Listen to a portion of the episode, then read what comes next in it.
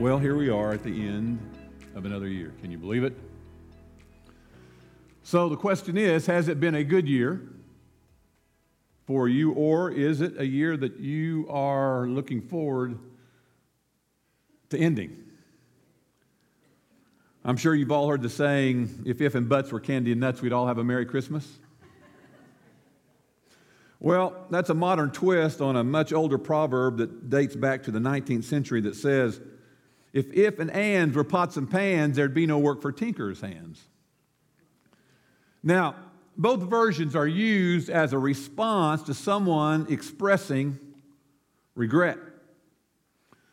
If this would have happened, or if that would have happened, uh, well, then I'd be on top of the world. If, if, if, possibly the biggest little word in the English language. If is a word that can have huge impl- implications because, because the regrets and the remorse of the human race throughout all of history can be heard in the echo of this one small word if. if.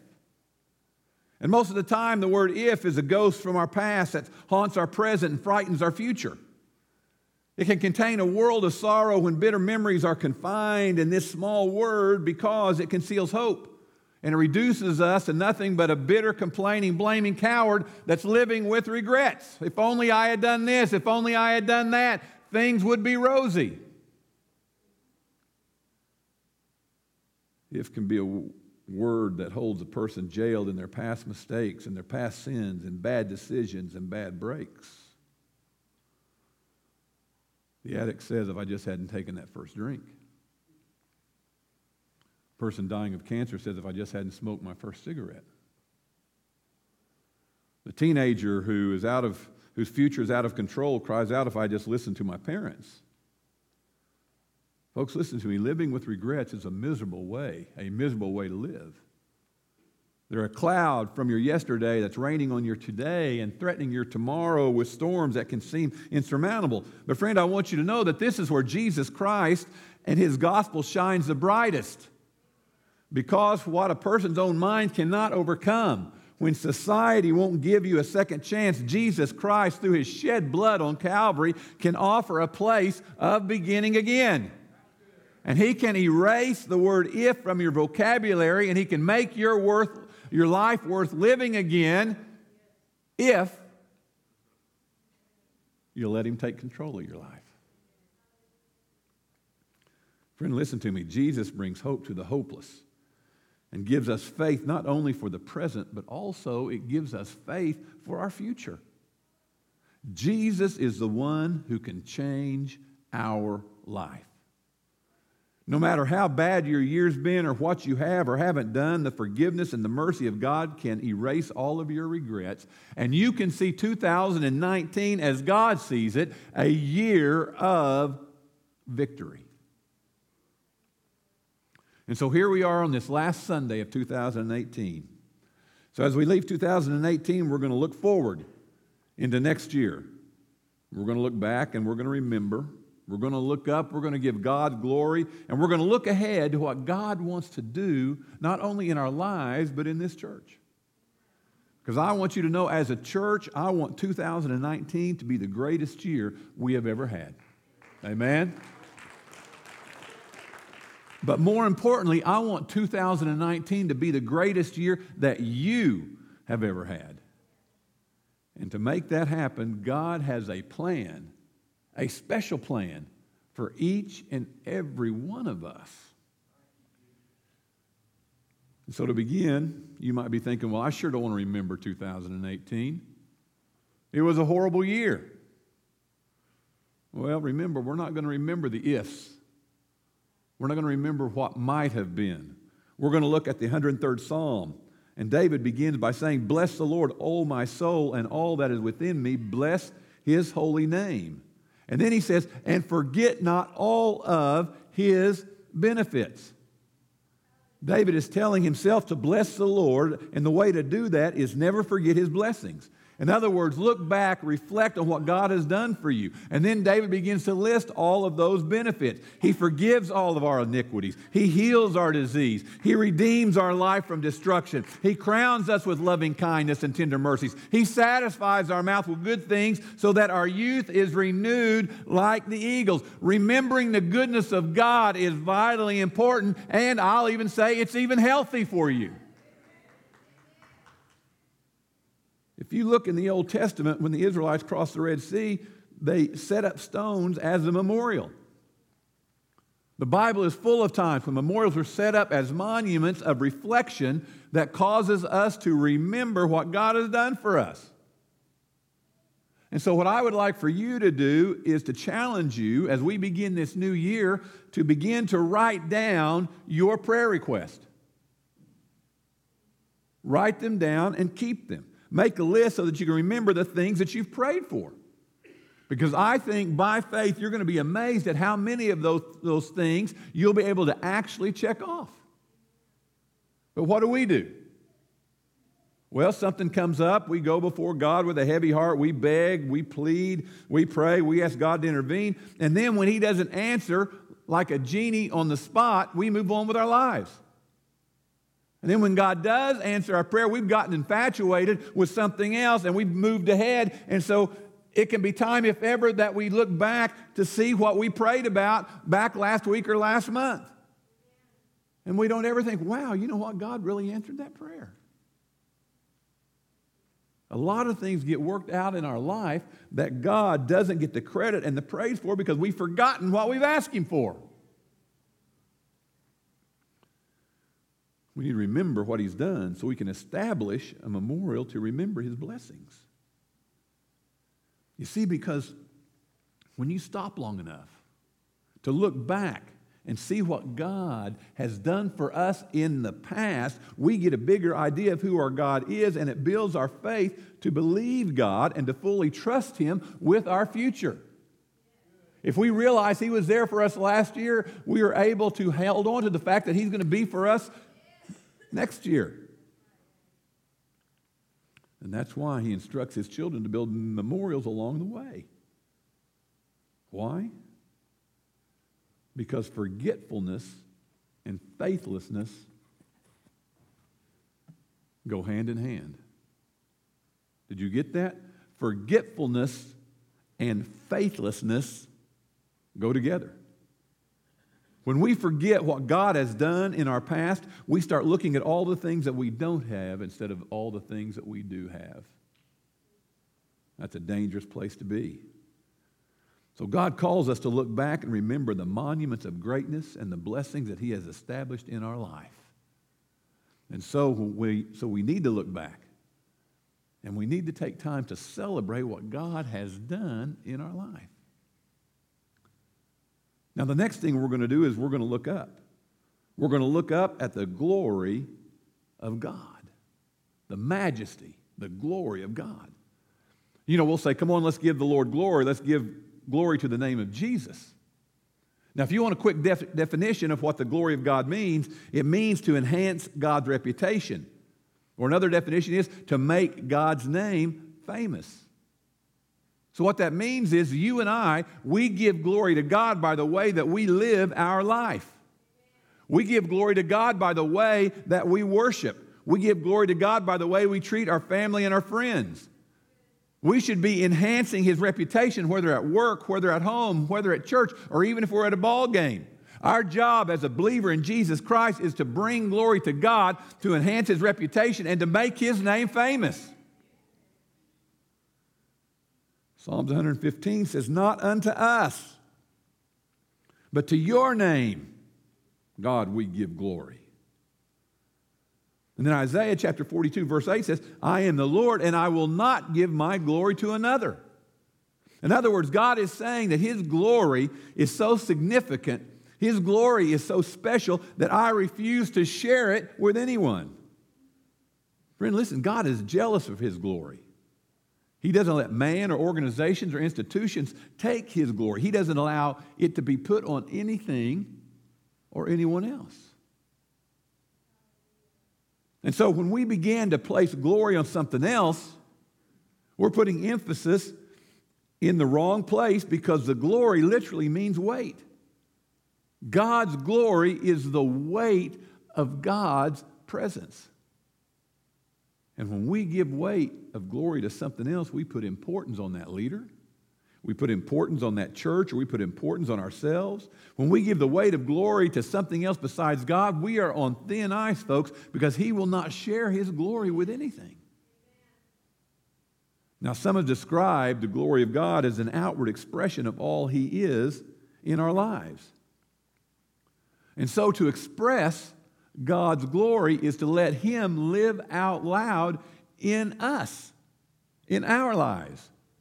In other words, we make the invisible God visible when we show off His love, His grace, His holiness, His justice, His compassion in the way that we live our everyday life in the way that we treat our fellow man.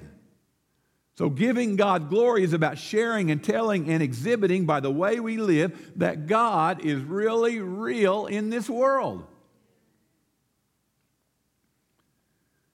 It's when you forgive someone that everyone thinks you should never forgive. Maybe your spouse walked out on you, or a business partner stole money from you, or someone has mistreated you. And listen, when you choose to forgive someone that the world thinks is unforgivable, the glory of God begins to radiate out of you because people understand that that's not human. And so when we live and act like Jesus in front of people, we give him glory. And that allows the attention to go to our Lord. And so let me ask you a question Do you want to give glory to God? I guess not. I do. I want to give glory to God.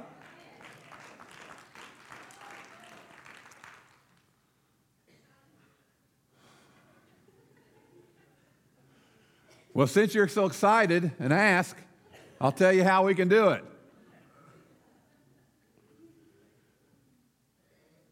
In 2019, let's redeem what it means to be a Christian. Let's redeem what it actually means to be a Christian. You know, in the beginning of the early church, the name Christian used to be a derogatory term. But then over time, it turned into an honorable term. Well, now again, in our culture, there are so many that wear the name but don't live the life that it has almost become a dishonorable thing again because there's not a lot of substance to it.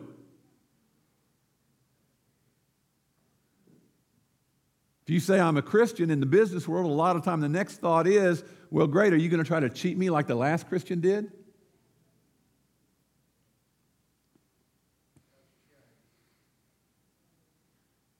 You, you see athletes, the role model of our day, going out on the field, crossing themselves or doing this and all that kind of stuff.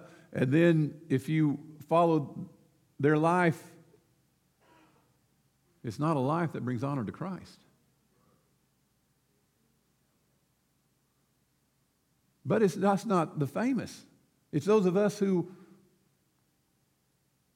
claim to be Christians. We come to church, but does our life exemplify the life of Christ? If they were to follow us around and do reality TV on our life, how big a witness would we actually be for our Lord and Savior? So many people have surrounded themselves with so much hypocrisy that they have eroded what it means to be a Christian. And so I want you to know the greatest glory that we could give back to God the greatest glory we could give to his name would be to learn to live the life that Jesus wants through us and as a result redeem his name. Folks, as we approach this new year, we can't control what happens around us, but we can ask the Holy Spirit to direct our lives and our thoughts and our words and our actions in such a way that when people do watch us, when they follow our steps, that we are in fact bringing glory to Jesus because we are recapturing the dignity of what it means to be a genuine Christ follower and giving God His true glory. This year, as we grow in the Lord, we want to become an authentic Christ follower. And in that, our view of God will grow and we'll be able to help other people's view of God grow as we live our life out loud for Him and His glory. And now we've looked back, we've said thank you, we've looked up, we've given God credit by giving His name glory, but now we need to look ahead. You know, it's easy just to do the same thing. It's easy just to move on to next year, turn the calendar on the first, and keep the status quo. But what if your 2018 was a year of regrets and sorrows and full of ifs? I mean, you sure don't want to repeat that again. And maybe 2018 was a great year for you. But even if it was the greatest year you have ever had, don't you want 2019 to even be better? And so, as we move forward, we need to evaluate our relationship with God. To have spiritual growth for a better new year, we need to throw out what didn't work and enhance what did work. Because, like life is a marathon, it is not a sprint. And so, how do we run this race in such a way that we finish the race? Well, I want you to know the two greatest enemies that you're going to face in 2019 is one, you're going to face the devil. The devil is a real entity. He is alive and he is well, and he wants nothing more than to destroy your life. And you're going to be facing him this year. And then you're also going to be facing spiritual atrophy. Now, atrophy is when we don't flex and use our muscles. And when we don't flex our muscles, we lose our muscle. It's the ultimate use it or lose it type scenario. Well, if you don't use your spiritual muscle, you're going to lose your spiritual muscle. And so, how do we keep that from happening? Well, King Solomon gives some great wisdom in Proverbs chapter 3. He says, My son, do not forget my law, but let your heart keep my commands. For length of days and long life and peace, peace they will add to you. Let not mercy and truth forsake you. Bind them around your neck, write them on your heart, and so find favor and high esteem in the sight of God and man. He's saying it's not about external rules, it's not about religiosity, it's not about just trying hard. But this race is about faith, it's about truth, it's about trusting in God, it's about being honest. And when you discover that your God is a compassionate Father who understands, but also who is a holy God who will cleanse and forgive, who will pick you up, and He will transform you by the renewing of your mind. Now, verse 5 says, Trust in the Lord with all your heart and lean not into your own understanding. Folks, listen to me. This is a lifestyle. It's not a single event, it's not something that occurs once a week. He said, Think about God in all your ways, not just on Sunday morning. In all your ways. In other words, live your life before God, and if you do, He will direct your path. God will lead you. God will direct your career, He'll direct your marriage. If you're single, He'll direct you in being single. He'll direct you in parenting your children. He'll direct you with your finances. If we will trust in the Lord, if we will walk by faith and we will serve Him with our very best, spiritual atrophy will not take a hold of us. Now, most of us are familiar with weight loss programs, especially this time of year, right? How many have already got yours picked out for January 1? Okay? Okay. Well, we have one Christian here. One honest person. Okay, okay, yeah, hey. So, uh, conviction spreading across the room. Convictions coming through. We're going to have an altar call in just a minute. I'm just being silly. But certainly we're familiar with weight loss programs. And you know, we all know how it works. We get a bad report from the doctor, or it's New Year's and we make a New Year's resolution, we need to shed a few pounds, get rid of some of the cheesecake from the Christmas parties. Or a lot of times, the main reason we're just simply out of clothes that fit us anymore. Right, there you go. You can only hide it so long, right, Benny? And so, whether it's Weight Watchers or Jenny Craig or an aggressive exercise program, we start down the path of losing weight. And most of the time, because we've changed up our regimen, what happens? We see some results. The scale looks better, and so do we. But what happens? We get tired of eating cardboard and grass, right? It gets old not having our taste buds stimulated. The strenuous workout gets boring. And so we fall off the wagon and we put the pounds back on. Well, folks, the exact same thing happens when we don't take some personal initiative for our own spiritual growth. And consequently, we never mature spiritually. You need to realize it is not the church's responsibility to make you grow spiritually. I can serve up a tasty meal, but you're the one who has to chew it and meditate on it. It is not your spouse's job to make you grow spiritually. It is not your parents' job to make you grow spiritually. When you stand before God, you and you alone are going to be responsible for your own spiritual growth in 2019. the same as people abandoning the weight loss program. They get out of the structure, they stop seeing results, and atrophy occurs. And they go back to their own patterns. It's not healthy, and it's not healthy spiritually. So, as we face a new year and strive to go closer to God, we need to remember that we have a fight on our hands against Satan, but not only against Satan, but against our own flesh. Let's not go back to the way that we have been doing things. Let's move forward and do something different this year. And looking forward, we have to take some responsibility for our own spiritual growth and begin the process. We need to get in His Word. We need to pray. We need to stay in church.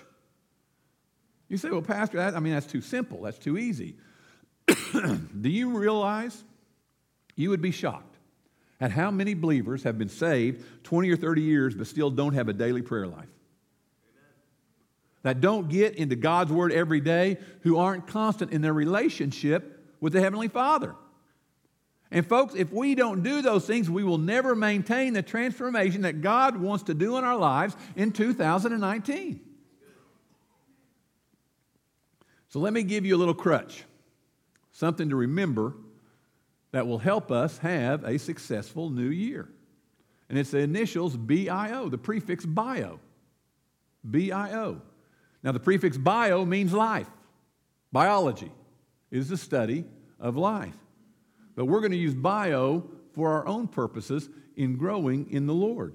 And I want you to understand what the B stands for. If you want to maintain and progress in what God wants to do in your life, you need to go before God every day. The B is before God every day. You need to have a daily time for a relationship and a conversation with God.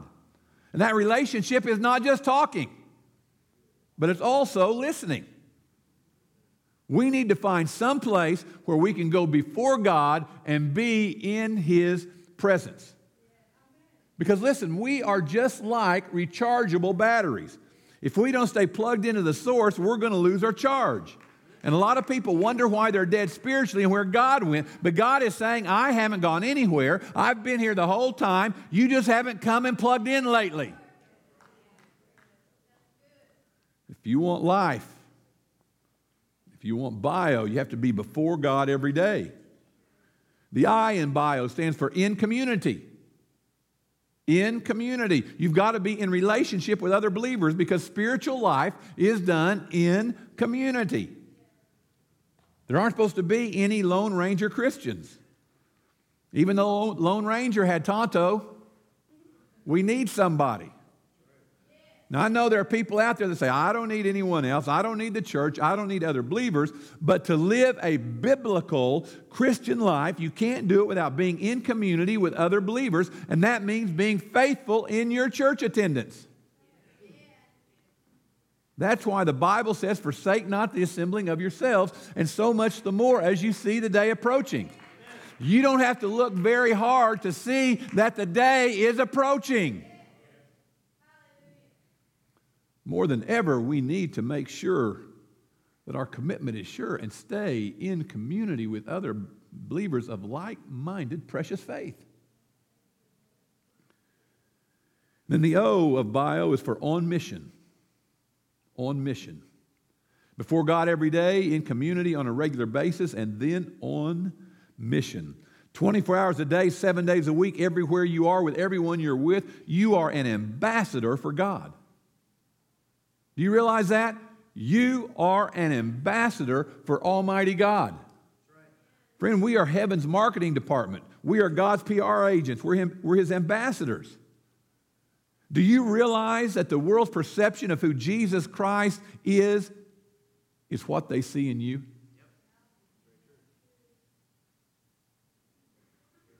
How does that make you feel? So much of the world, all they see of Jesus is what they see in you. You go to work, you say you're a Christian.